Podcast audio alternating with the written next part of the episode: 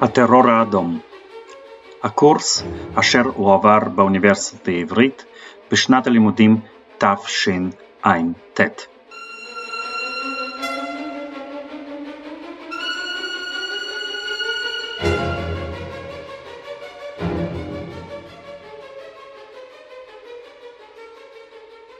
ערב טוב, אנחנו מתחילים שיעור של היום ובהתחלה uh, של השיעור נשארו לי כמה, uh, כמה דברים להוסיף על נושא של השיעור שעבר ואני סיימתי עם הנקודה של דיכוי של רוח התרבות החופשית בברית המועצות בתקופה שלאחר מלחמת העולם השנייה.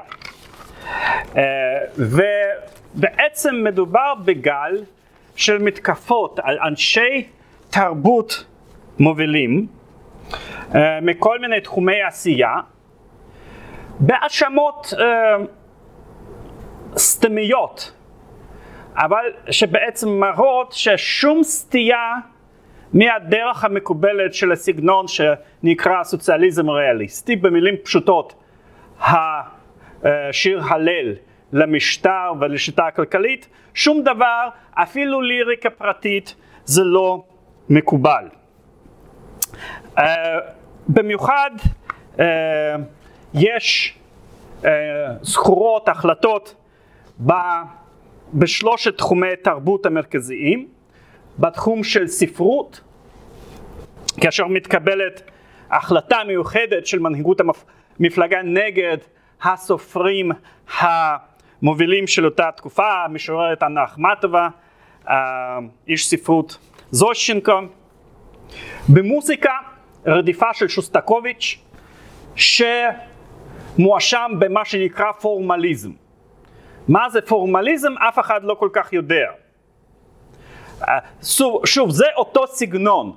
לוקחים מושג מופשט, לפעמים מושג לועזי, לא מדביקים עליו אמ, קודוטציות שליליות ואז מצביעים על מישהו הוא פורמליסט ולך תוכיח שאתה לא פורמליסט ובכלל לא ברור uh, מה זה.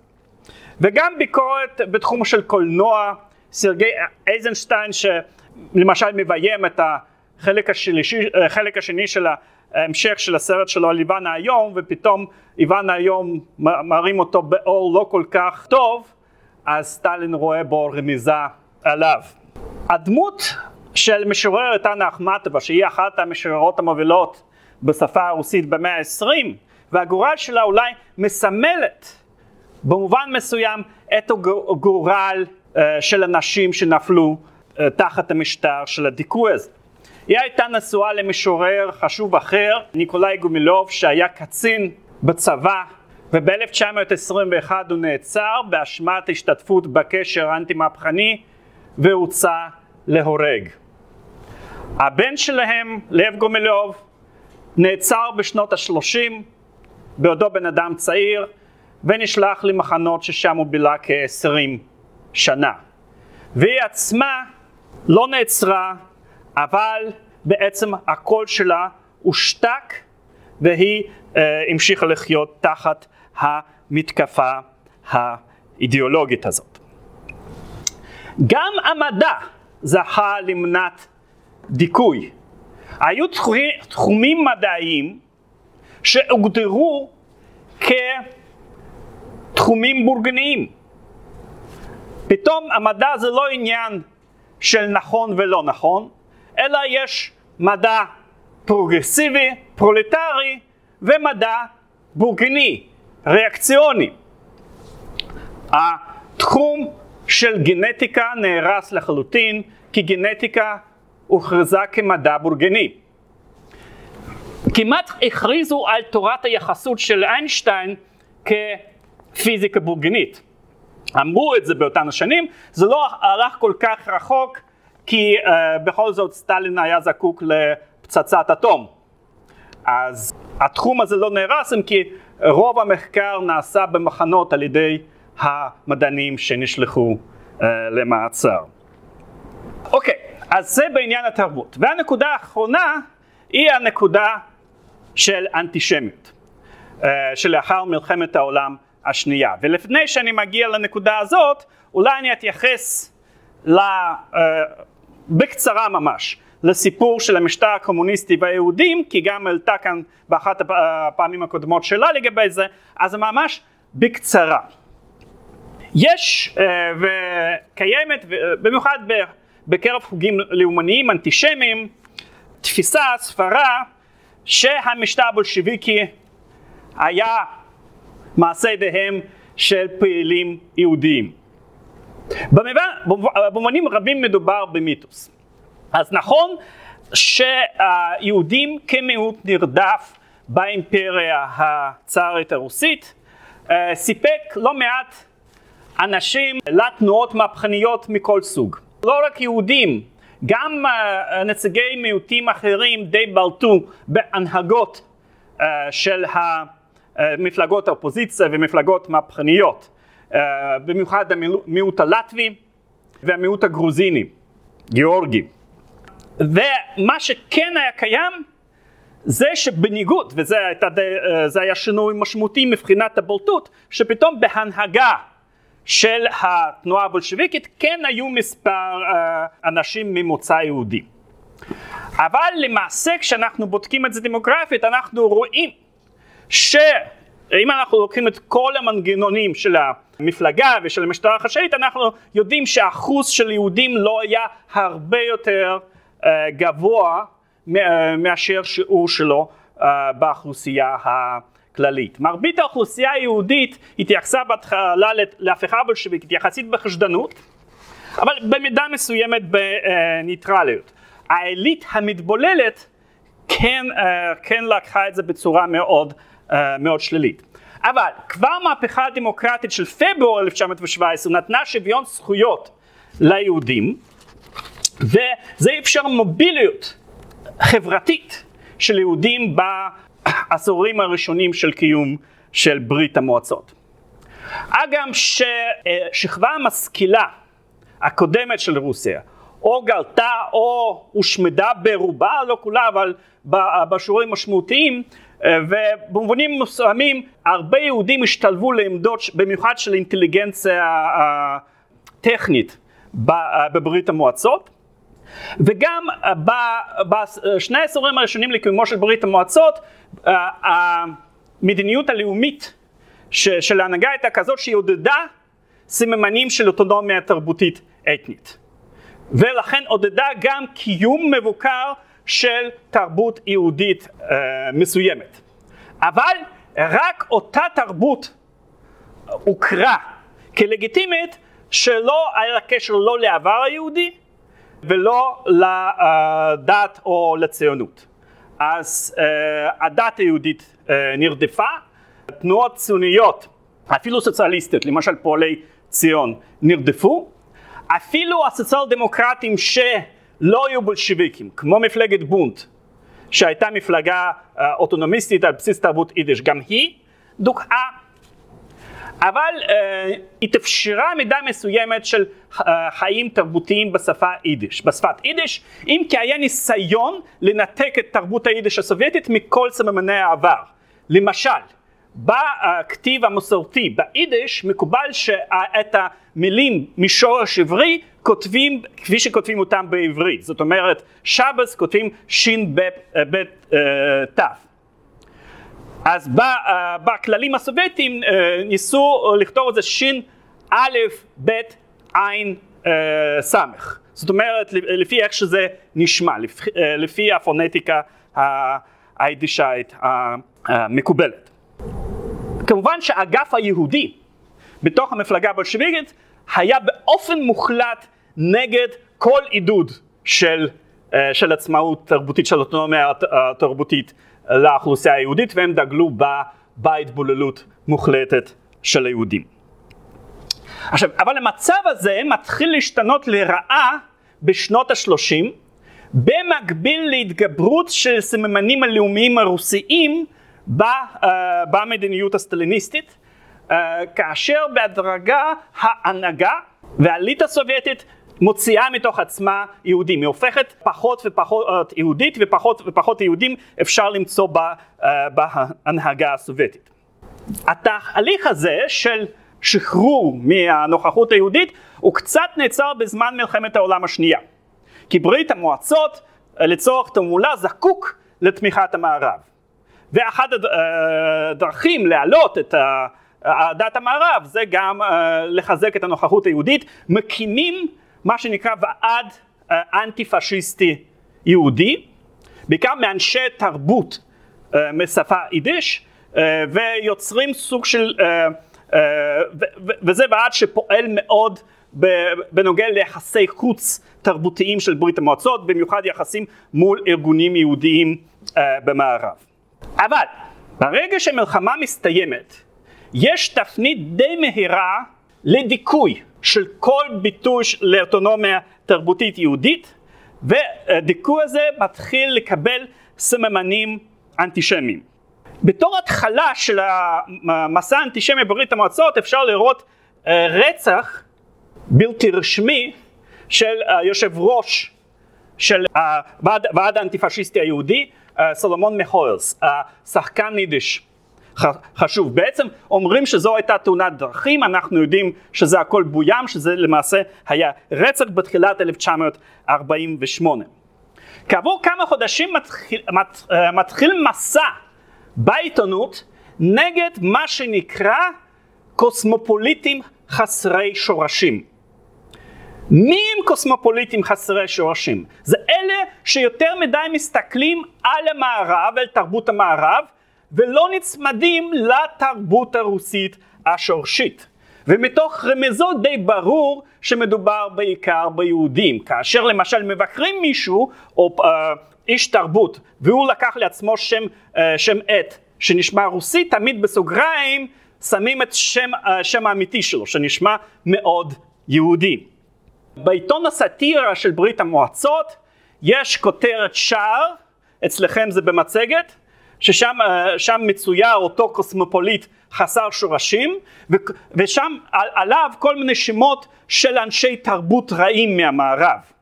אחד מהם הוא סופר צרפתי ומבקר של ברית המועצות שקוראים לו אנדרי ז'יד. ושם כתוב השם אנדרי ז'יד.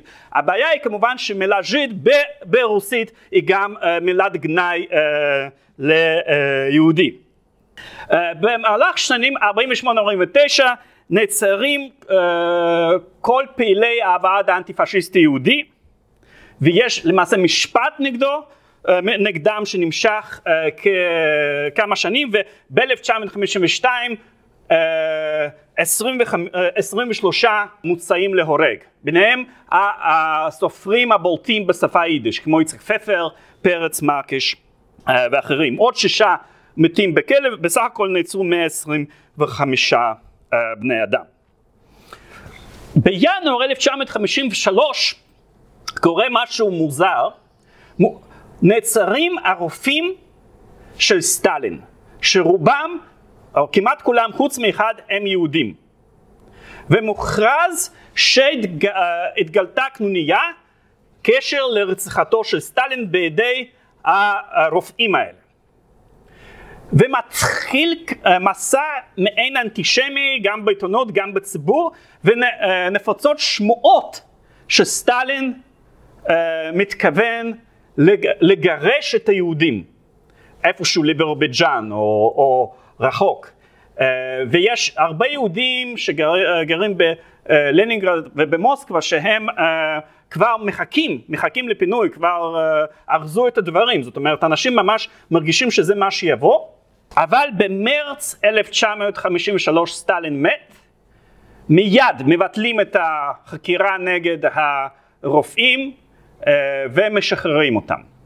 ועד עכשיו אנחנו לא יודעים, זה לא ידוע, ניסו לבדוק בארכיונים, לא מצאו הוכחות לכך שסטלין אכן התכוון לגרש את היהודים.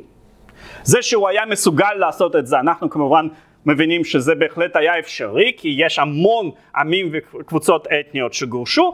אין לנו כרגע עדויות היסטוריות לכך שזה, שזו באמת הייתה כוונתו. אז זה בעצם הסוף של הנושא הרביעי. יש לכם שאלות לגבי העניינים האלה? אוקיי, אז אנחנו עוברים עכשיו למדינה אחרת. למעשה לציוויליזציה אחרת. היינו, התמקדנו בעיקר ברוסיה, קצת מזרח אירופה. היום אנחנו עוברים לסין. וחשוב מאוד לעסוק בסין, כמובן שאנחנו לא נעסוק בכל המדינות הקומוניסטיות, אבל סין היא חשובה. וקודם כל, יש לנו כאן עניין אריתמטי. סין נותנת לנו את המספר המוחלט הגבוה של קורבנות של, uh, uh, של המשטר הקומוניסטי. לא בהכרח באחוזים, באחוזים אולי במקום הראשון יש לנו קמבודג'ה שעוד נדבר עליה קצת, כן, אבל במספרים מוחלטים כמות הגבוה ביותר של קורבנות זה בסין. והנקודה הנוספת היא שסין, סיפור של סין הוא סיפור מיוחד. האמת היא שבהרבה מובנים, ברגע שהבנו מה קורה במדינה אחת, מבחינת ההיגיון, מבחינת השיטה, אנחנו מבינים את הדינמיקה של קומוניזם גם במדינות אחרות. אז הבנו מה קורה בברית המועצות, אנחנו מבינים גם מה קרה בהרבה מקומות אחרים.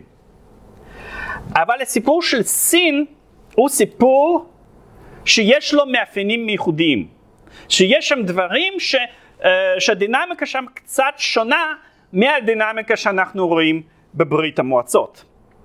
יש שם, uh, סין זה uh, נותנת לנו דוגמה של קומוניזם קצת מסוג אחר. אם כי אחרי שלמדנו את סין, uh, פחות או יותר אנחנו יכולים כבר להבין את כל שאר הדוגמאות. הם יפלו או תחת הקטגוריה של דמיון עם הברית המועצות, אם זה הדגם שלהם, או דמיון עם סין, אם זה הדגם שלהם, או לפעמים uh, שילוב uh, של uh, שתי השפעות האלה.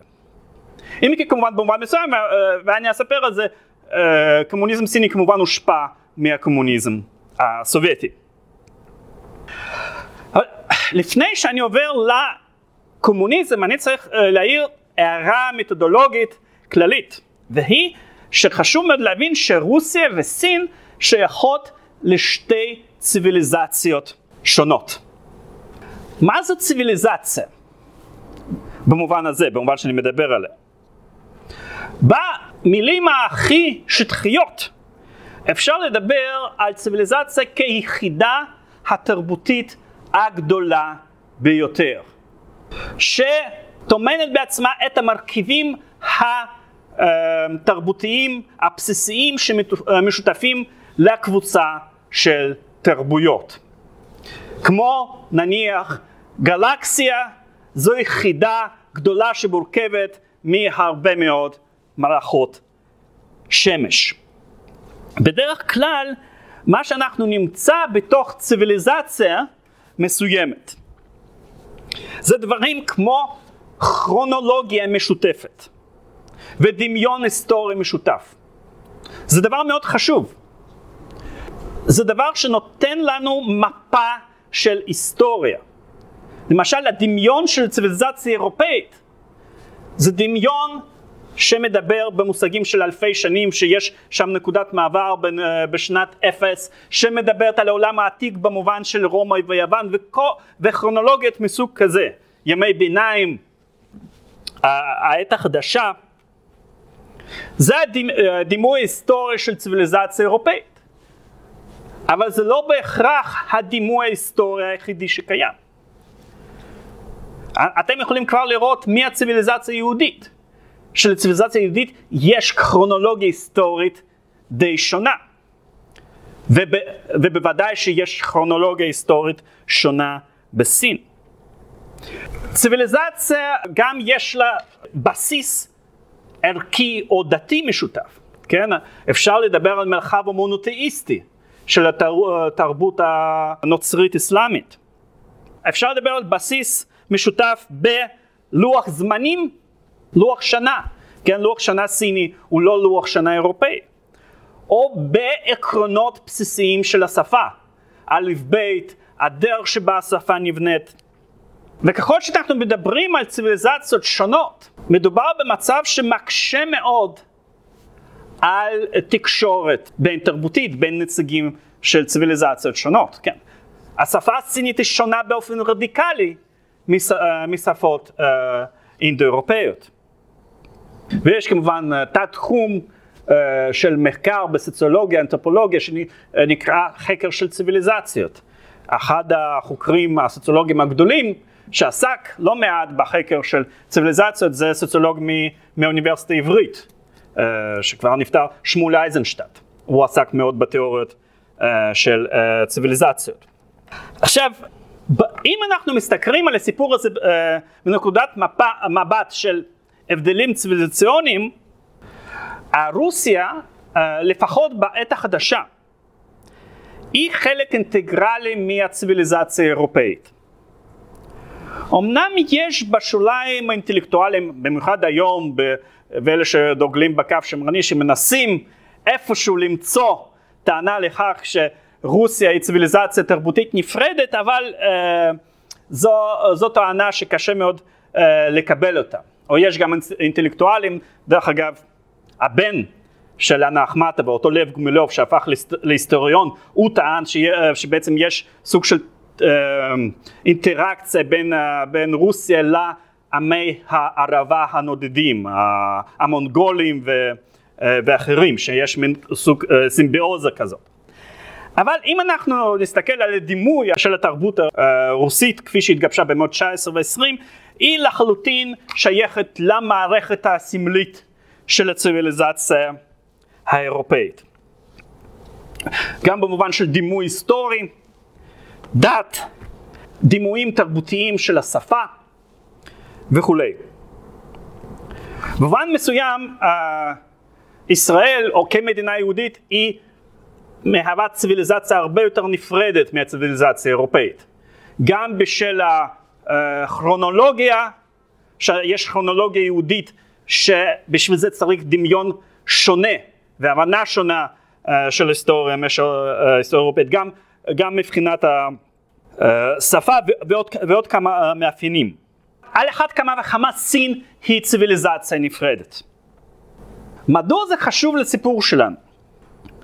זה חשוב, כי כאשר אנחנו מדברים על קומוניזם סיני, אנחנו מדברים על תיאוריה שהתפתחה במסגרת המושגים והדמיון של ציוויליזציה אירופאית, ושהושתלה לציוויליזציה שונה מאוד, בעלת קודים תרבותיים אחרים. סתם אני אתן לכם דוגמה מושג של פרולטריון. איך שמושג של פרולטריון אה, מבינים אותו במרקסיזם, מדובר במעמד הפועלים. עכשיו כאשר היה צורך לתרגם את הפרולטריון לשפת המושגים הסינית, או שפת הסימנים הסינית, בעצם הוא קיבל משמעות של אנשים עניים, שזה כולל את העיקרים. וזה בעצם אפשר, מבחינה תרבותית, לקומוניסטים סינים לחשוב על עצמם במובן של המשכיות עם המרקסיזם, ובו הזמן להאחז על תמיכת העיקרים. ובהקשר ספציפי של ההתעסקות עם הטרור ועם האלימות, אני חושב ש... החשיבות של העניין של ההבדלים הציוויליזציוניים היא כזאת. קודם כל, יש כאן דינמיקה שונה, קצת, של הדרך שבה מתבצע הדיכוי.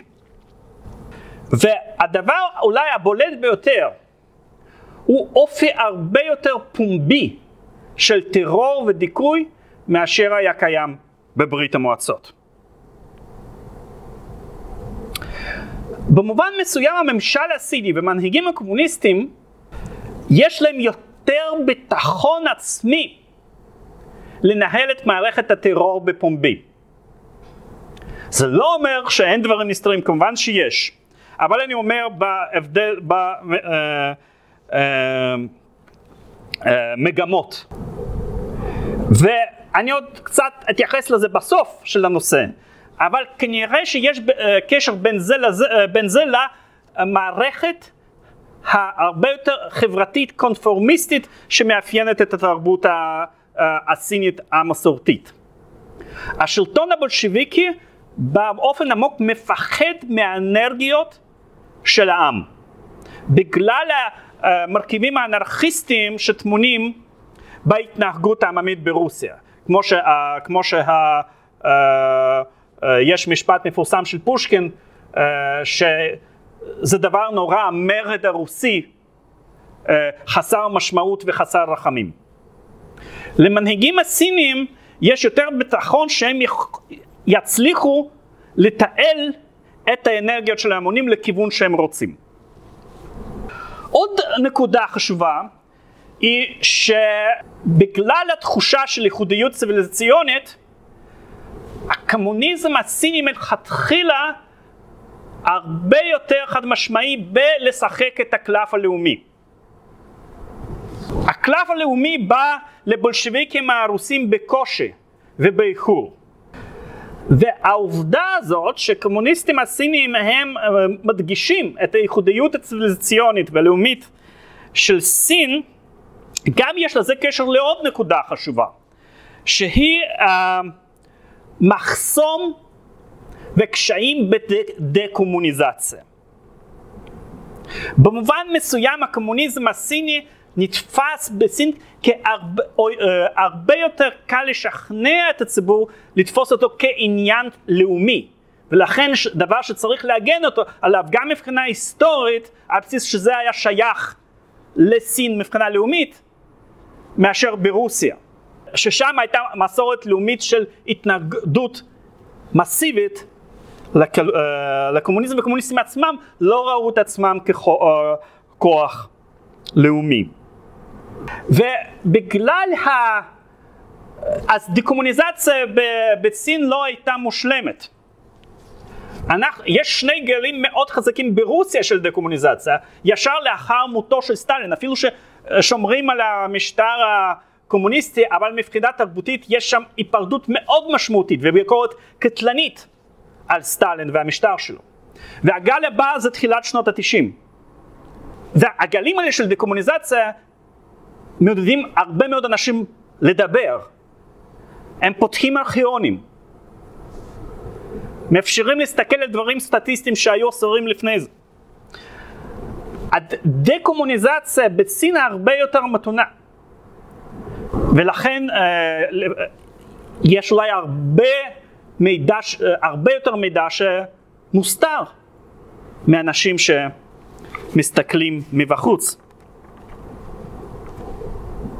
ומצד השני של המתרס,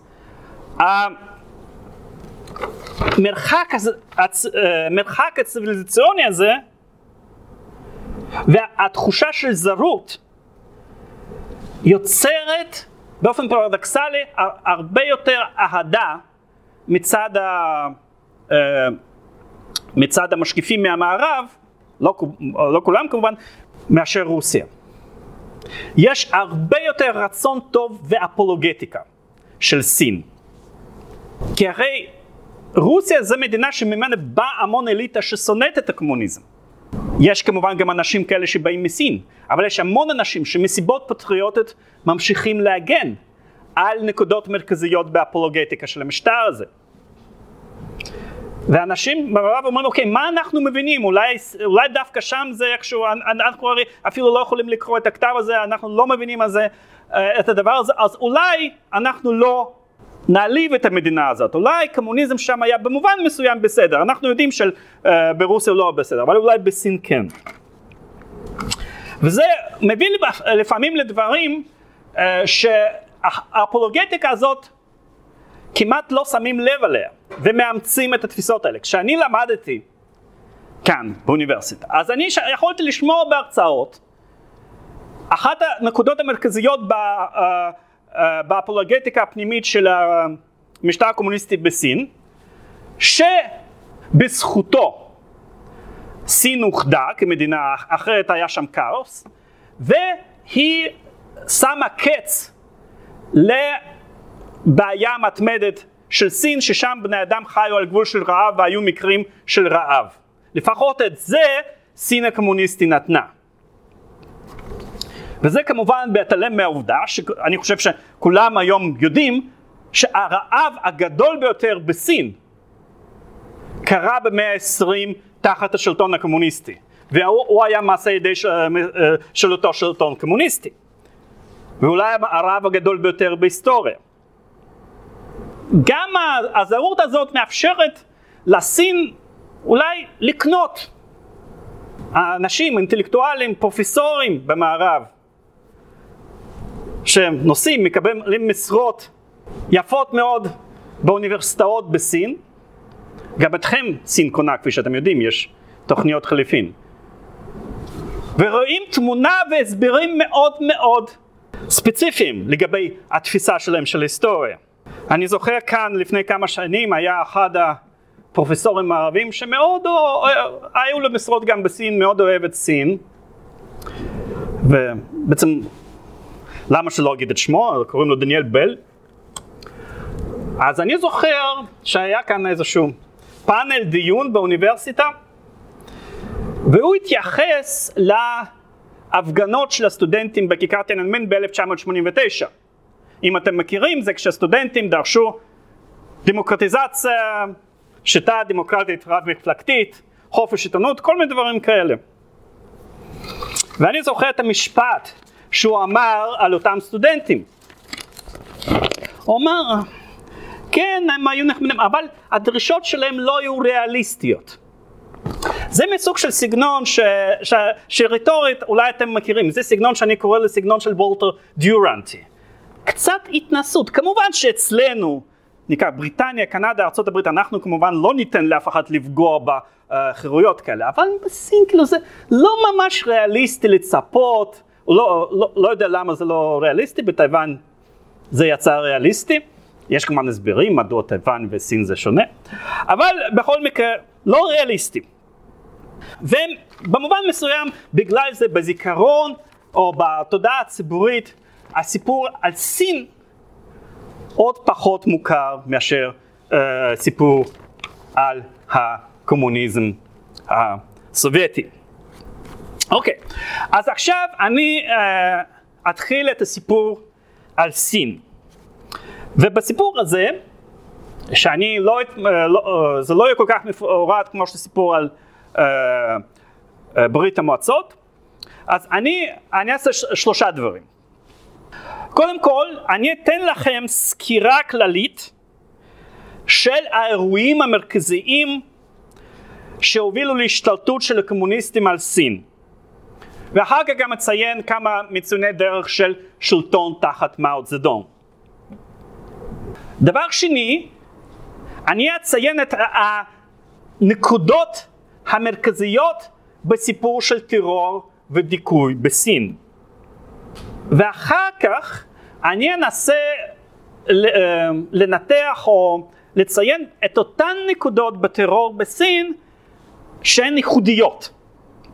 כן, היו הרבה, הרבה דברים דומים בין סין לברית המועצות, אבל היו גם נקודות שוני בדינמיקה ובשיטות הטרור. אז מעניין להסתכל דווקא על הנקודות האלה. כן? אז אני אתחיל עם uh, סקירה היסטורית ממש קצרה ושטחית. ב-1911 בסין uh, מתרחשת מהפכה. עד אז סין היא סין קיסרית, אבל סין נתפסת, כ... סין הקיסרית נתפסת כמשטר חלש, מיושן ומושפל. מושפל כי הוא סופג תפוסות ממעצמות אירופאיות וגם מיפן, שכופות על סין הסכמי סחר שמטיבות עם uh, אותן מדינות. Uh, השלטון הביורוקרטי של סין הוא, יש שם מסורת ארוכה, אבל לחלוטין לא מתאים ומתנגד במובנים רבים למודרניזציה במדינה. וסין היא בעיקר מדינה של איכרים שחיים בעוני, במצב מתמיד של, על, אה, על גבול ההישרדות.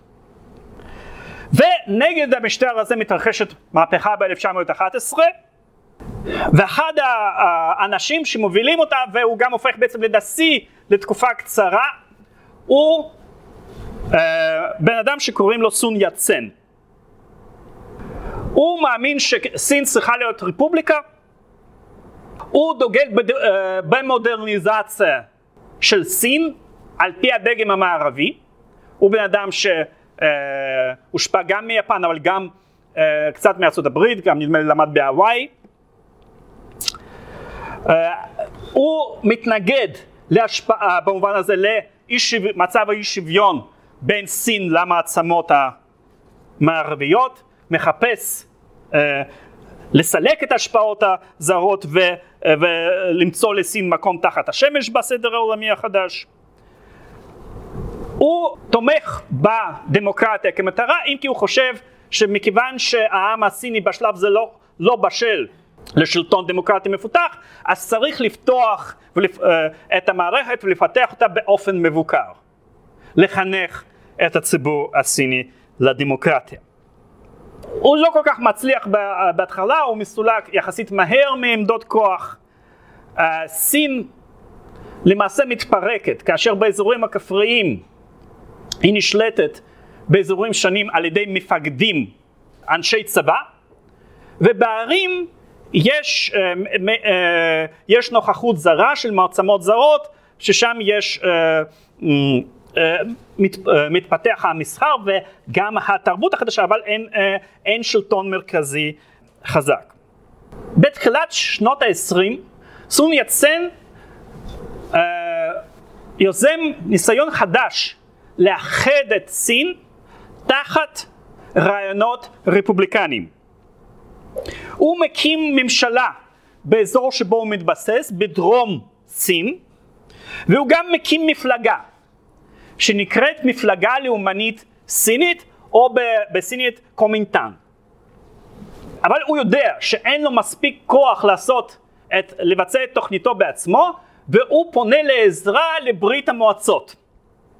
הוא לא כל כך הכיר את רוסיה, הוא לא ממש היה, uh, כמו, uh, עניין אותו עניין הקומוניזם והוא גם לא כל כך הבין בו, הוא לא היה קומוניסט בשום פנים ואופן. אז זה היה פשוט uh, בחירה פרגמטית. וברית המועצות נענית לבקשתו, והיא שולחת שליחים לקומינטן על מנת לבנות לו מפלגה לפי דגם יעיל, מודרני, אה, קצת לפי דגם של מפלגה קומוניסטית, וגם לבנות צבא יעיל. אבל במחיר של ויתור אחד. קומנטיין לא נדרש לאמץ אידיאולוגיה קומוניסטית, אבל מתבקש לאפשר חברות כפולה של אנשי המפלגה הקומוניסטית, שיש מעט מאוד אז בתוך סין, גם בתוך קומינטן, שהם גם חברי מפלגה הקומוניסטית, גם חברי קומינטן. סון יצן מת ב-1925, ומי שמחליף אותו זה בן אדם שקוראים לו צ'אן קיישק. הוא מפקד של צבא של קומינטן, הוא מאומן ונעזר ביועצים הסובייטים, ותחת הנהגתו קומינטן מצליח לכבוש שטחים די רחבים uh, uh, בדרום מזרח סין. עכשיו, אני חושב שגם אתם יכולים לנחש מהי התוכנית הסובייטית. היא די ברורה. הסובייטים יודעים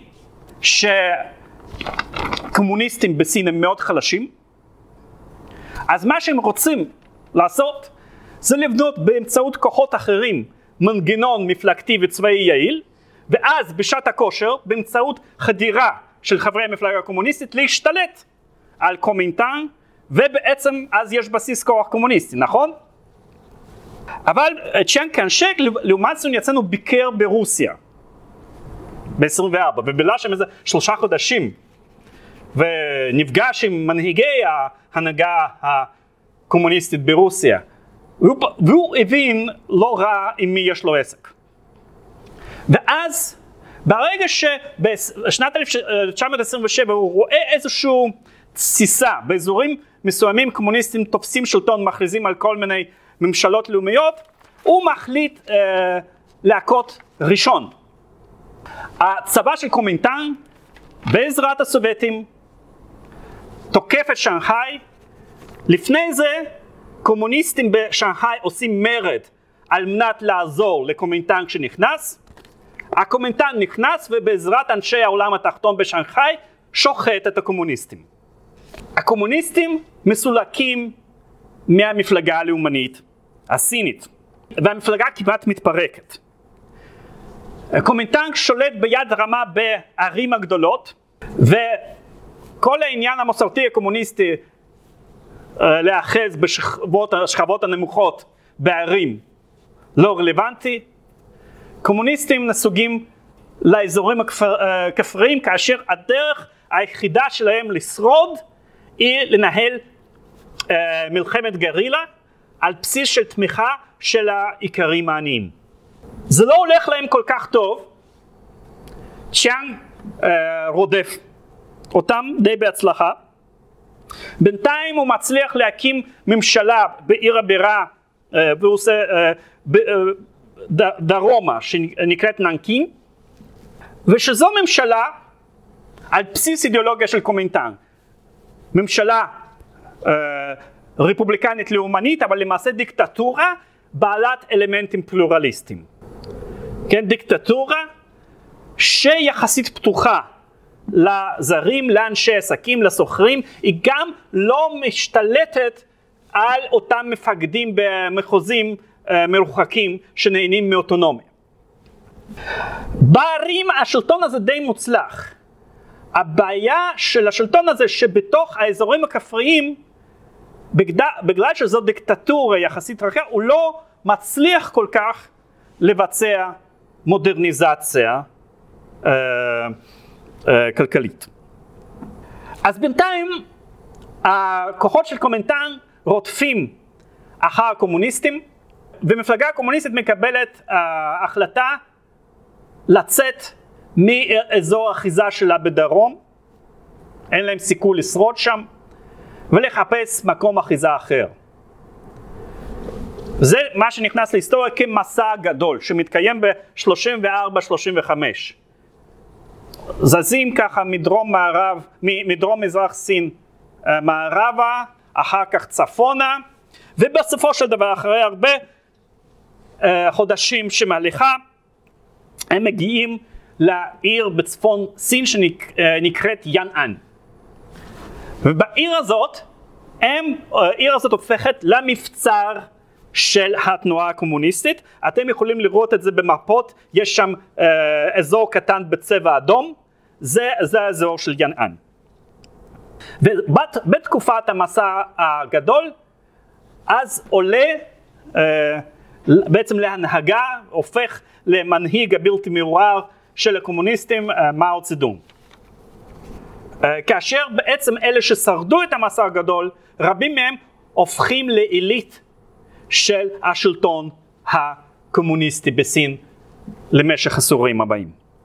אבל צ'אנג קשה גם רודף אותם שם, וסביר להניח שהוא היה גומר את המפלגה הקומוניסטית באיזשהו שלב.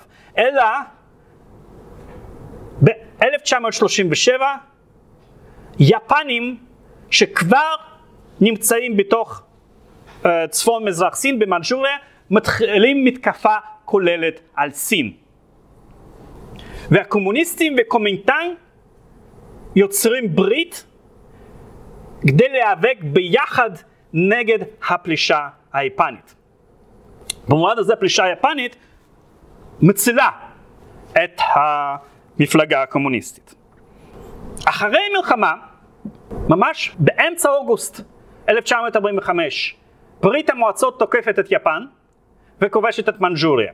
ואחרי כמה חודשים של תמרונים דיפלומטיים, בסופו של דבר השטח הזה עובר תחת השליטה של המפלגה הקומוניסטית.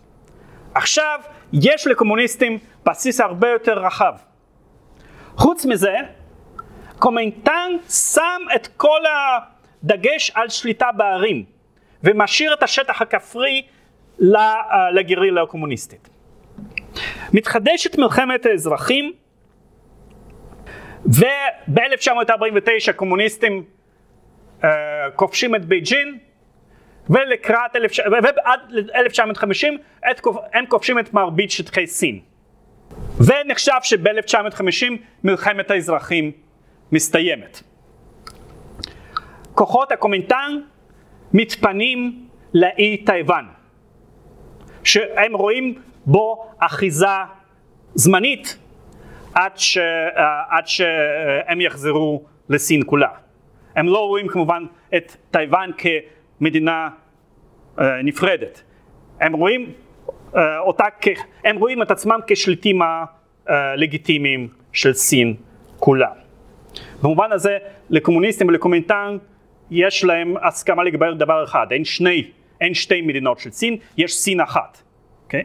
אז, אה, אז אנחנו הגענו כרגע עד להשתלטות הקומוניסטים על סין. ואומנם אנחנו עוד לפני גלי הטרור ההמוניים אבל גם בתקופה הזאת אנחנו כבר רואים טרור ודיכוי בשטח שנמצא תחת השליטה של קומוניסטים. ואותן שיטות שמתפתחות במהלך התקופה הפרה-קומוניסטית הזאת, הן פשוט אחר כך נשמרות ומיושמות ב, אה, בהיקף אה, גדול יותר. במהלך מלחמת האזרחים כמובן לא קומוניסטים השתמשו באלימות, כל הצדדים השתמשו באלימות וגם קומינטנג שלא הייתה מפלגה דמוקרטית אז, כפי שאמרתי זו הייתה דיקטטורה, גם השתמשה באלימות במהלך מלחמת האזרחים. כמובן שתחת האזורים בכיבוש היפני, יפני גם הייתה אלימות מצד היפנים שניסו לדכא את, את כוחות גרילה. אבל כמו גם בסיפור של רוסיה, דווקא הטרור הקומוניסטי שהתחיל בתקופה של מלחמת האזרחים הוא זה שהפך להכי מסיבי והכי ממושך. וכמובן שגם בהקשר הזה, בתלוי לתפיסות אידיאולוגיות ערכיות יש ויכוח. מי עדיף משני הצדדים?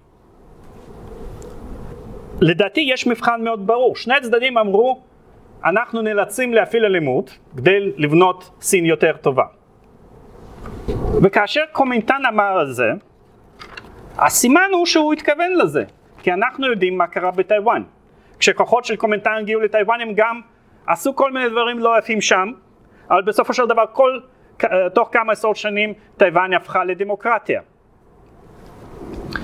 רק לפני כמה ימים התקיימו שם בחירות מוניציפליות. ובכלל, מי ששולטת עכשיו בטייוואן זה מפלגת אופוזיציה לקומינטן, שמאשימה את קומינטן ביחס חם מדי לסין הקומוניסטית. עד עכשיו שום דמוקרטיזציה לא התרחשה בסין. וסין הקומוניסטית תמיד מסבירה שעדיין לא הגיע הזמן להפקיד את השלטון בידי העם הסיני. כמובן שאפשר לדבר על הבדלים תרבותיים מסוימים בין טייוואן העיקרית, בין סין העיקרית לטייוואן, גודל המדינה, לא אבל אה, אלה הן העובדות. אז, אז אני עכשיו מתמקד באלימות הקומוניסטית. למעשה בתקופה של מלחמת אזרחים אנחנו רואים שילוב של שני סוגים של אלימות שימשיכו לאפיין את השלטון גם אחרי השתלטות על סין. מצד אחד גיוס של אלימות מלמטה, סוג של אלימות פרטיזנית, ומצד שני אלימות ריכוזית מלמעלה, איפה שקומוניסטים אה, שולטים ביד רמה. אחת הדוגמאות הראשונות לאלימות הקומוניסטית יש לנו עוד לפני תקופה של מאו צדונג. למשל, בשנות ה-20 היה פעיל ומנהיג קומוניסטי בשם uh, פנג פאי, שהקים מועצה של, לא של פועלים, אלא של איכרים, באזור של uh, היילופן. והבסיס של גיוס וליכוד של ההמונים היה מאבק מעמדי. מה זה מאבק מעמדי? צריך למצוא בכפר בן אדם או בני אדם שהם שנואים כי הם מנצלים מעמדיים. זה יכול להיות באמת אנשים עשירים בעלי קרקעות, זה יכולים להיות uh, אנשים שהיו אחראים על uh, איסוף מיסים, זה יכול להיות סתם מישהו קצת יותר עשיר, ולהביא אותם למשפט בכפר. שבו בן אדם מואשם בכל הדברים הרעים ומיד הוצא להורג. גם מדי פעם התקיימו משתים, כמו שמספרים לנו למשל בכרך ה-13 של Cambridge History of China. מה זה משתים? אה, זה, זה כלל לפעמים uh, מרכיבים של קניבליזם, כן? אז לאכול את הלב והכבד של האדם שנרצח. דרך אגב, אותם מקרים, אה, יספרו על אותם מקרים גם בכמה, אה, גם מהתקופה של מלחמת, אה, מהפכת התרבות בשנות ה-60. גם שם אנחנו יודעים על מקרי קניבליזם ואנשים שנשפטו על זה. אם כי כמובן בזה אי אפשר ישר להאשים את הקומוניסטים כי זאת לא הייתה מדיניות. הם הסתפקו בהוצאות להורג, סתם. זה הייתה כנראה יוזמה מקומית מלמעלה מכל מיני סיבות. אז, אז יש לנו דברים כאלה. אבל אני רוצה להתמקד בשלטון ביאנאן. זאת אומרת, שלטון בעיר, באזור של העיר יאנאן, ששם כבר שולט באופן בלתי מעורר מאו צדונג, שהוא יוצר מנגנון משוכלל של דיכוי. ואחר כך הוא יישם את המנגנון הזה בתוך סין כולה. הבעיה הספציפית עבור מאו צדו היה שהוא היה זקוק למפלגה קומוניסטית ממושמעת כאשר מרבית חברי המפלגה הקומוניסטית היו אנשי גרילה באזורים שהוא לא שלט בהם במישרין. זאת אומרת, הוא היה זקוק לציות ולמשמעת מאנשים שקשה לו היה להשיג אותם באופן פיזי. ומכאן נוצרה שיטה של לחץ פסיכולוגי, שהיה אמור להבטיח משמעת גם באזורים שמאו לא שלט בהם במישרין. ניסיון ליצור במפלגה תרבות של משמעת עצמית על בסיס של דיכוי פסיכולוגי שדרש וידועים עצמאיים והכאה על חטא ותחושה של חטא מקרב חברי המפלגה. ואת הדוגמה לטקטיקה הזאת הוא נתן באי, בעיר שהוא שלט בה, ינאן.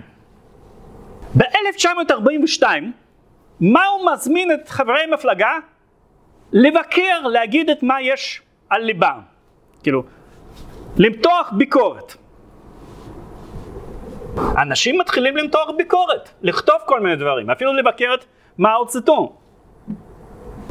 יש סופרת מפורסמת שכותבת מאמר שאומרת, כן, הקומוניסטים, אתם כאילו אומרים שאתם בעד שוויון של נשים, אבל אתם מתנהגים בצורה שלא תואמת את האידיאולוגיה הזאת. וכל מיני סוגים של ביקורות כאלה פתאום יוצאים. אז עובר זמן מה, ומה הוא אומר? יש לנו כאן אנשים עם הרבה דעות לא נכונות. הם צריכים לעשות חשבון נפש, ואנחנו צריכים לבקר אותם על בסיס מה שהם אמרו. והוא מתחיל בקמפיין של תיקון. בקמפיין הזה, חברי מפלגה, חבר מפלגה מסוים, סומן כמי שיש לו דעות לא נכונות, בודד ואולץ להתנצל. מי שלא, מי שלא התנצל, נכלא, לפעמים הוצא להורג. בתהליך הזה היו אלמנטים של טרור של ממש. יד ימינו של מאו צה דונג באותה שנים היה בן אדם שקראו לו אה, קאנג שנג והוא בילה בשנות השלושים הרבה שנים בברית המועצות. והיה גם אחראי על טיהורים של סינים בתוך הקומינטרן במוסקבה. והוא למד את השיטות של NKVD והוא יישם אותם אז ביאנאן אחרי השתלטות על סין הוא קצת אה, הוא קצת, אה, אה, מעמדו קצת ירד, אבל הוא שוב, הוא שוב זונק, הוא מגיע למעלה שוב בתקופה של מהפכת תרבות, והוא גם היה אחד מאלה ש... הוא גם היה אחד מאלה שתמך בקו שתומך ב, אה, בתנועת הגרילה של פולפוט בקמבוג'ה, כן? אז אה, זה סוג של, אה, של האדם.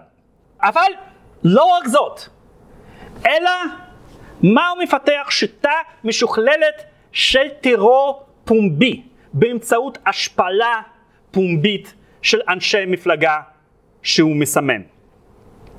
אני רוצה להקריא קצת על הדרך, על השיטה הזאת, מתוך הספר של אה, היסטוריה של סין מהיסטוריון דגול בשם ג'ון קינג פיירבנק. אוקיי? מה, מה, איך הדבר הזה מתנהל? מה, מה השיטה? אז ככה זה הולך. אותו אדם שאת המחשבות אה, שלו היה צריך לתקן, קודם כל חקרו אותו, תחקרו אותו ושכנעו אותו לכתוב או לספר על, על אה, ניסיון החיים שלו, על החיים שלו. עד שמצאו שם בתוך סיפור החיים איזה שהן נקודות שאפשר לבקר אותן. ואתם יודעים, תמיד אצל כל בן אדם יש נקודות ש, שאפשר לבקר. ואז הוא uh, הרגיש מבודד בתוך uh, ביקורת בקבוצת לימוד. כאשר כל אחד היה מגדף אותו הוא מבקר אותו על הדברים שהוא סיפר על עצמו. וזה ערער את הביטחון העצמי שלו. הצעד הבא הוא הובא לאספה ציבורית שנקרא אספה של מאבק. זה מילה, מושג מאבק. Uh, מה קורה באספות של מאבק? שם אותו בן אדם הואשם באופן ציבורי והושפל בפני קהל גדול של בני אדם שבדרך כלל היו צועקים ומגדפים אותו והם ייצגו את, uh, את הציבור. וכמובן שבשלב uh, הזה הגורם אחר השפיע על uh, תפיסה של אותו אדם וזה התלות של היחיד הסיני על הערכת הקבוצה ועל זה שהוא מקבל uh, את האישור מהסמכות. ככל שהלחץ התגבר אותו בן אדם לא מצא מנוס מההשפלה של האני העצמי הישן שלו והוא הובל לכתיבה של וידויים שבהם הוא ניתח את ההתנהגות הרעה שלו והרצון שלו להשתנות. לחץ גבר עוד אם שמו אותו בכלא, ששם הוא היה או בבידוד או בטעם אחרים והיה uh, ואולץ uh, לחבוש אזיקים מתוך נייר שאם הוא היה קורא אותם אז היה בא עונש מאוד כבד. החיסול של האישיות שלו, אז אה, הכין אותו לשלב האחרון של לידה מחדש והשלמה. כאשר הווידוי שלו סוף סוף התקבל והמפלגה קיבלה אותו בזרועות פתוחות בחזרה, כנראה שהוא הרגיש התעלות גבוהה ורצון לקבל את אה, דבר המפלגה, את קו המפלגה. אז זו, זאת השיטה שהממשל הסיני השתמש בהקשרים שונים ובמקומות שונים, בכפר ובעיר, בכלא ובמחנה עבודה. אנחנו כל הזמן נראה את אותן השפלות באספות המאבק שבעצם לא משאירות ליחיד את המרחב לבטא את האני העצמי שלו. וכופות עליו להכניע את עצמו לרצון הציבור. אוקיי, אז יש עד עכשיו שאלות? אוקיי. אז אה, קומוניסטים משתלטים על סין, ודיכוי זה האפיון המתמשך של המשטר הזה, אבל יש כמה גלים, יש נקודות שיא uh, בטרור בתקופה של מה. הגל הראשון זה ממש uh, עם השתלטות על סין, בערך משנת 49 עד 52. וזה כמובן השלב ש, שבו יש מתנגדים אמיתיים למשטר ולשיטה שהוא רוצה לכונן. אז יש כאן שני אזורים של טרור, אזור כפרי ואזור עירוני. בכפר המשטר מבצע רפורמה של קרקעות, חלוקה מחודשת של קרקעות. לוקחים קרקעות מעיקרים קצת יותר עשירים, מעבירים את זה לכולם. אבל התהליך הזה מלווה באלימות מאורגנת, תוך הסתה למלחמת מעמדות. בכל כפר חייבים לזהות אויב, שזה יכול להיות שוב בעל קרקע, אבל יכול להיות עיקר קצת יותר אה, עשיר. לא יכול להיות שכפר מסוים לא ימצא אויב, מישהו צריך להיות. מביאים אותו לאסיפת ביקורת, אומרים עליו כל דברים רעים, בסופו של דבר מוציאים אותו להורג. כמובן שזה לא ספונטני, זה הכל מאורגן על ידי פעילי ונציגי המפלגה באותו כפר ואזור.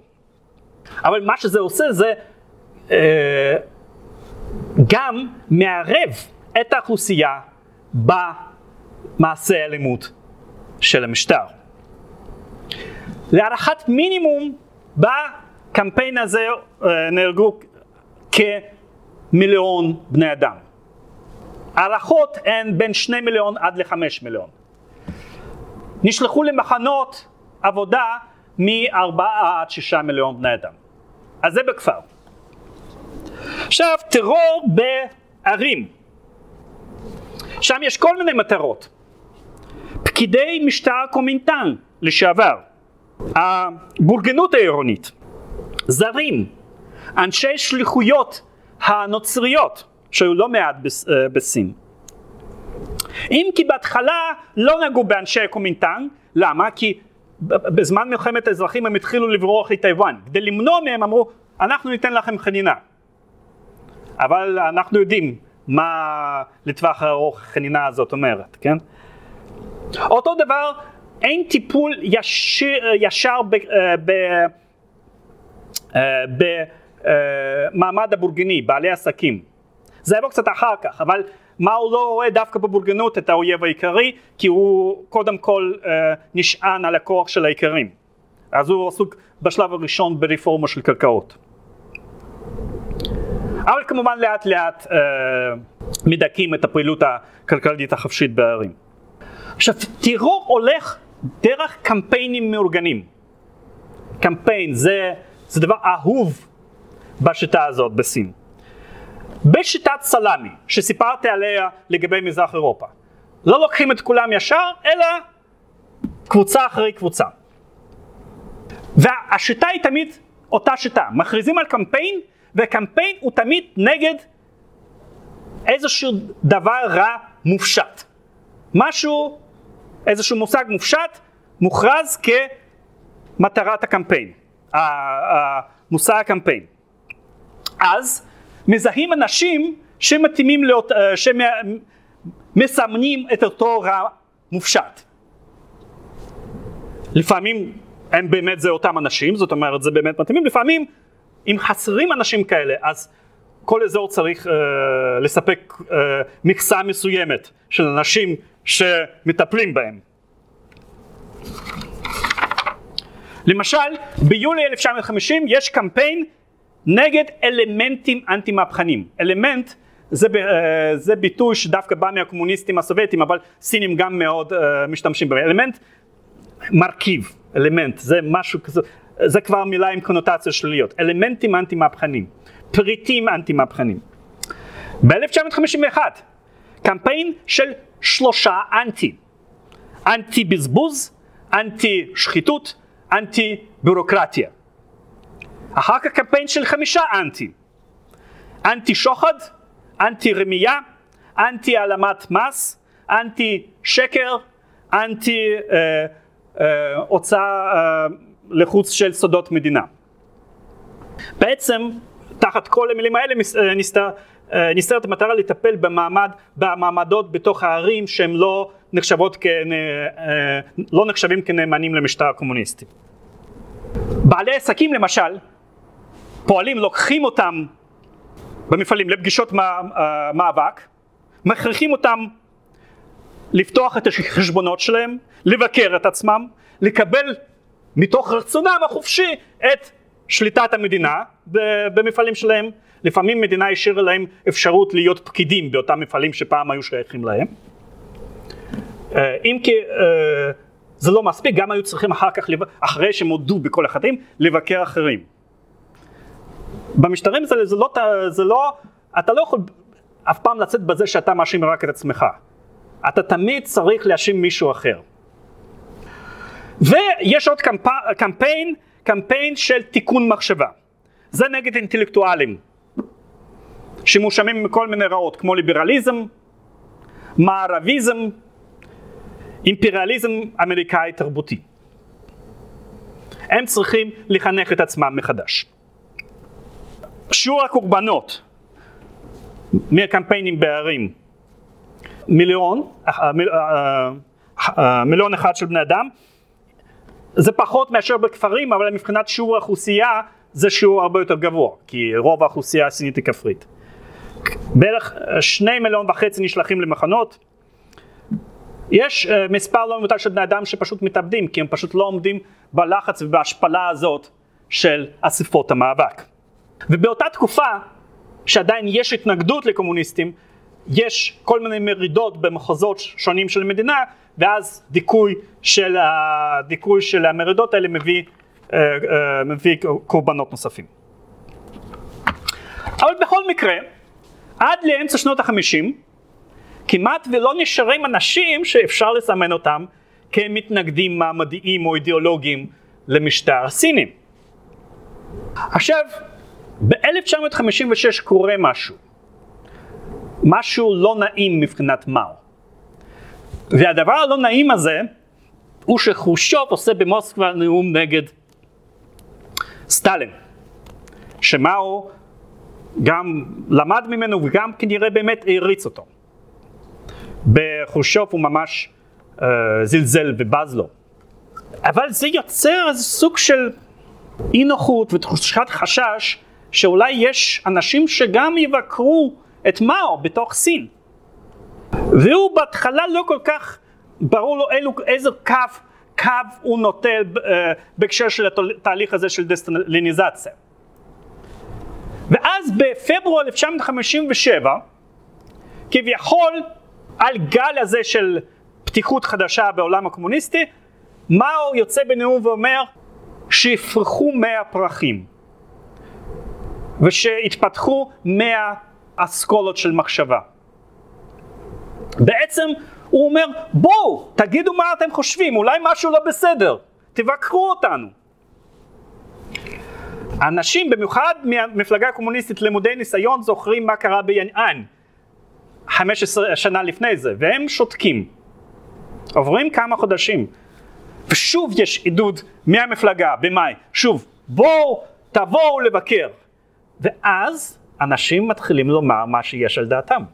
ודברים מה שיש על, להם לומר זה די די ביקורתי. זה נמשך חמישה שבועות, ואז אומרים זהו, נגמר, סוף פסוק. מה שאתם אמרתם זה בכלל התברר שאתם בכלל אה, יש לכם דעות לא נכונות. עכשיו אנחנו נטפל בכם. נבדוק מה אמרתם בתוך התקופה הזאת של מאה פרחים ונטפל בכם. ומתחילים קמפיין חדש של תיקון. עכשיו, אבל איך, איך לכנות אותו? כל מיני דברים אובייקטיביים, כאילו בורגנות, קומנטן, זה, זה הכל כבר נהרס. אז מגדירים קטגוריה חדשה שנקרא, שנקראת ימניים. עכשיו כל מי שהתבטא, כל מי שהתבטא באופן ביקורתי, שמה הוא לא אהב, עכשיו קטגוריה שלו אה, זה ימני, ויש טיפול עכשיו בימנים, וזה יכול להיות דעות מכל סוג, כולל הדעות של קומוניסטים נשבעים שקצת היו ביקורתיים לגבי נקודה זו או אחרת. בשלב הזה יש פחות הוצאות להורג, בעיקר שולחים אנשים למחנות. אה, מבחינת האנשים שדוכאו במהלך הקמפיין הזה זה בערך בין 400 אלף ל-700 אלף בני אדם. מה, ש, מה שגם אה, מעניין כאן שאם בקמפיינים הקודמים זה די מהר עצרו אנשים והוציאו אותם להורג, כאן זה נמשך ונמשך ונמשך. זאת אומרת, אה, אנשים שהוגדרו כימנים עברו, יכלו לעבור תקופה של שיימינג של כמה חודשים או יותר משנה עד שהם נעצרו. ובתקופה הזאת גידפו אותם, אף אחד לא דיבר אותם, הילדים והמשפחה היו צריכים גם לגדף אותם. בסופו של דבר עצרו אותם ושלחו למחנות. ואז אה, לאט לאט מתגבשות קטגוריות של בני אדם שהופכות למעין קאסטות בתוך המשטר הקומוניסטי. זאת אומרת, הקטגוריות האלה עוברות גם לילדים, וזה פורח ממש אחר כך בתקופה של uh, מהפכת תרבות. יש חמש קטגוריות טובות, אדומות, וחמש קטגוריות שחורות, רעות. אז לקטגוריות אדומות שייכים איכרים עניים, פועלים, חיילי צבא הקומוניסטים, פעילים מהפכניים ומשפחות שכולות של, של, של, של המהפכנים שנפלו. לעומת זאת, יש קטגוריות, חמש קטגוריות שחורות. זה בעלי קרקעות, עיקרים אה, עשירים, אנטי מהפכנים, אלמנטים רעים, אלמנטים, וימניים. אוקיי, אז די מהר, אחרי הקמפיין הזה, של הקמפיין האנטי-ימני, מתחילה תקופה שידועה כקפיצה גדולה קדימה. שאני לא אתייחס להיבטים הכלכליים שלה, באופן כללי אני אה, אגיד שזה בעצם ניסיון לכפות על האוכלוסייה לעבוד, אה, לעשות עבודות פרך מסביב לשעון, על מנת לעשות קפיצה תעשייתית. לבנות פרויקטים תעשייתיים גדולים וגם לעשות פלדה בחצרות הבית. ההתלהבות המהפכנית שאמורה להפוך את, ה, את סין למדינה מתקדמת. דבר שכידוע נגמר בכישלון מוחלט. אבל גם גורם מכל מיני סיבות לרעב גדול מאוד. כתוצאה אה, אנשים מתים מתת תזונה ומרעב אה, במספרים גבוהים ונותנים מספרים קצת שונים ש, של קורבנות הרעב או שאנשים שמתו בין 58 ל-62 כתוצאה מהרעב למשל אצל ההיסטוריון uh, פרבנק הוא, הוא נותן מספר של מינימום 20 מיליון מקסימום 30 מיליון היו כבר בשנות ה-80 דווקא אנשים שערקו מסין ואמרו שמספרים האמיתיים הם יותר גבוהים, שזה בעצם מגיע עד ל-43 מיליון. המספר הזה לא התקבל אז, אם כי בעשור האחרון יש אה, אה היסטוריון שקוראים לו אה, פרנק דיקרטר, כתב כמה ספרים רבי מכר על סין והיסטוריה של סין בשנות ה-20 שהוא עבד, ב, הוא עבד בארכיונים של כמה אזורים בסין uh, והוא הגיע למסקנה שדווקא uh, הוא טוען שכנראה השיעור האמיתי כן היה לפחות 43 מיליון. על בסיס זה שהוא בדק את, uh, בכמה אזורים את הסטטיסטיקות הרשמיות של, uh, של מקרי מוות והשווה אותם, ובאותם אזורים הוא גם השווה אותם עם האומדנים שלו, והוא הגיע למסקנה שבעצם כמעט uh, המספר שדווח הוא נמוך uh, בחצי. וגם יש אנשים שטוענים, והוא גם מביא את זה, שיכול להיות שזה גם היה יותר גבוה, 50, מ-50 עד 60 מיליון של uh, בני אדם. וזה מתוך האוכלוסייה הכוללת שבערך uh, uh, 660 uh, מיליון בני אדם. כן? עכשיו, לא כמו הרעב הסובייטי של שנות ה-30, הרעב הזה לא היה מתוכנן כמבצע רצח. לא היו פקודות ענישתיות כמו שאנחנו רואים בברית המועצות, אה, או באוקראינה במיוחד, אה, בשנות ה-30. אה, זו הייתה פשוט תוצאת לוואי של מדיניות כלכלית שגויה. אבל זה לחלוטין היה רעב מעשה ידי אדם. לא תוצאה של אסון טבע או של איזשהם גורמים מתחת שליטה. אבל בהקשר הזה אולי אני אגיד כמה דברים על שוב מדיניות של תת תזונה כדרך לשלוט בו, אה, אה, באנשים גם בסין. לא שהם לא הכירו את הטכניקה הזאת. איפה שאנחנו רואים את הטכניקה הזאת זה דווקא במחנות, בתי כלא ומחנות מעצר. אני יכול להראות לכם ספר שאני מאוד ממליץ לכם לקרוא, אה, נקרא הציר של מאו, Prisoner of Mao, אה, אה, שיצא בשנות ה-70, שנכתב על ידי בן אדם שקוראים לו ז'אן פסקואליני. אבא שלו היה צרפתי קורסיקני ואימא שלו הייתה סינית והוא שם למעצר ואחר כך למחנה בעקבות קמפיין אה, אנטי ימני, אבל הוא היה אחד המעטים שיצא מתוך המחנות. דרך אגב, בניגוד לברית המועצות די קשה היה לצאת ממחנות בסין. פחות או יותר אנשים שישבו במחנות בסין, הם נשארו שם להמשיך לעבוד אפילו כשהם השתחררו. הוא היה אחד המעטים כי הוא היה אזרח צרפת. וכסימן של רצון טוב סין שחררה אותו. ויצא ספר שלו שמתאר את החוויות האישיות שלו כשהוא היה במעצר ואחר כך במחנות. והוא מספר על הטכניקות, איך אנשים בעצם אולצו בסופו של דבר להודות בפשעים. ואחת הטכניקות הייתה, זה לא שהיו עינויים, דווקא uh, uh, העינויים הקשים היו אסורים, אבל אחת הטכניקות הייתה טכניקה של תת תזונה. אנשים חיו בבתי מעצר, בבתי כלא, בתת תזונה מתמדת.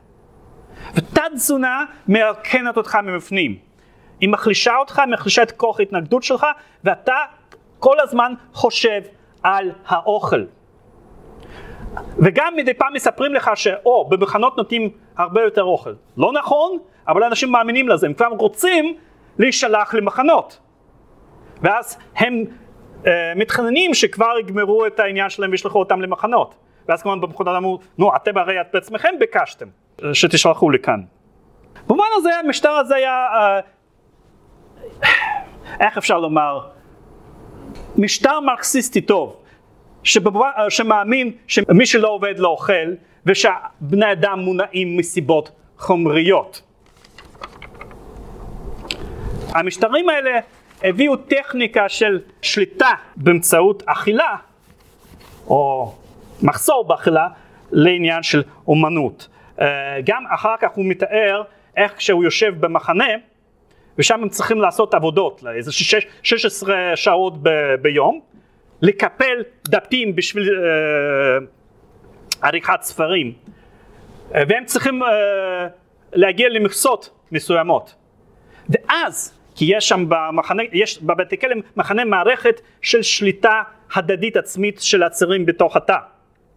יש להם מדי פעם מפגשים שהם דנים בעצמם בהמלצות למי להעלות את, את מכסת האוכל, למי להוריד את מכסת האוכל בהתאם לתפוקה, אה, לתפוקה שלהם. וגם הם אמורים לבקר אחד את השני. אה, אתה לא עובד מספיק אה, טוב או מספיק מהר, אז נמליץ לשומרים להוריד לך מה, מהאוכל. כן. יש שאלות עד כאן? אין? כן, אוקיי.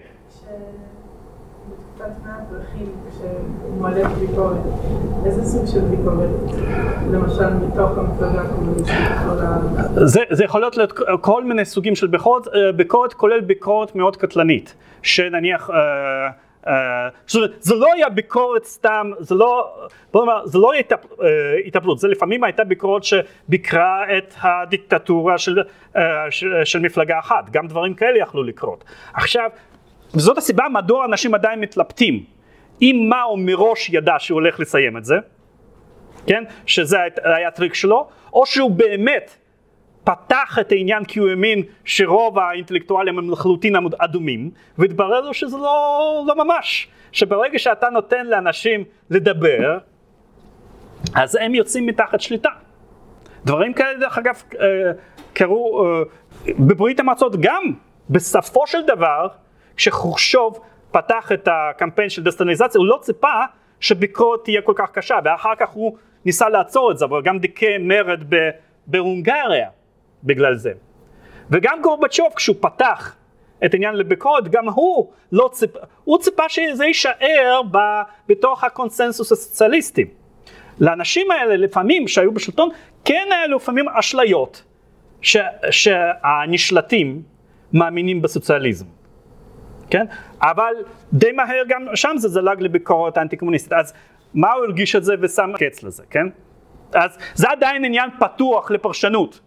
אם זה סתם היה מעשה של רמייה, שזה אפשרי בהחלט, או, או, שב, או שבאמת הוא, הוא חשב שהביקורת תהיה ביקורת שמאלנית, כי עוד מעט, אחרי עשר שנים אנחנו נראה איך מאו בסיפור מוזר מאוד מתחיל מהפכה שמאלנית נגד, נגד המפלגה. אז, אבל התברר ש, אה, שהביקורת היא לא כל כך סוציאליסטית ולכן התווית ימני, כן? התווית שמאלני זה מי שהוא סוטה מה, אה, מהקו של מפלגה לכיוון הרבה יותר מהפכני, זה, איך שזה הולך בז'רגון הקומוניסטי.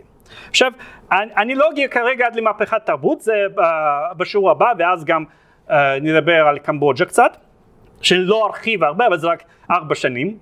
אבל אני אגיד רק כמה דברים. אחרי הקפיצה הגדולה קדימה, בשנת 62, זה נקודה שמעמדו של מאו מתערער בתוך המפלגה, ואנשים מתחילים לספק, uh, להטיל ספק, אולי, אולי הוא לא כל כך, אולי הוא טועה במשהו. ואז מי שבעצם משתלט על מנגנון המפלגתי זה נשים שרוצים לנהל מדיניות קצת יותר פרגמטית כלפי הכפר. שני אנשים במיוחד זה נשיא של אה, סין שקוראים לו לו שאוצי אה, ומזכיר הכללי של מפלגת דאנג סיאופין. ומה הוא מתחיל לחשוש שאולי בסופו של דבר האנשים האלה יעשו לו את מה שחרושוב עשה לסטלין. והוא מתחיל קמפיין של חינוך סוציאליסטי מחדש. כי הוא אומר שכן, טיפלנו, טיפלנו ב, uh, בשיטה הכלכלית הסוציאליסטית, אבל אולי בראש אנשים עדיין נשארו בורגנים. ואז יש, עוד לפני מהפכת התרבות, יש קמפיינים של טהורים בתוך המפלגה, בין שנים 62-66, שדווקא אותם אנשים כמו לושה אוצי ודרק סאופין מנהלים הם עדיין לא יודעים שזה יחזור אליהם, כן? אז יש, זאת אומרת, לא לחשוב שבין 62 ו-66 הכל שקט ונחמד שם, כאילו מערכות של טרורים נמש, אה, נמשכות אבל כרגע אנחנו לא רואים טרור המוני וזה כמובן אה, ישתנה כשנגיע למהפכת התרבות שממנה נתחיל את השיעור בשבוע הבא. תודה רבה לכם.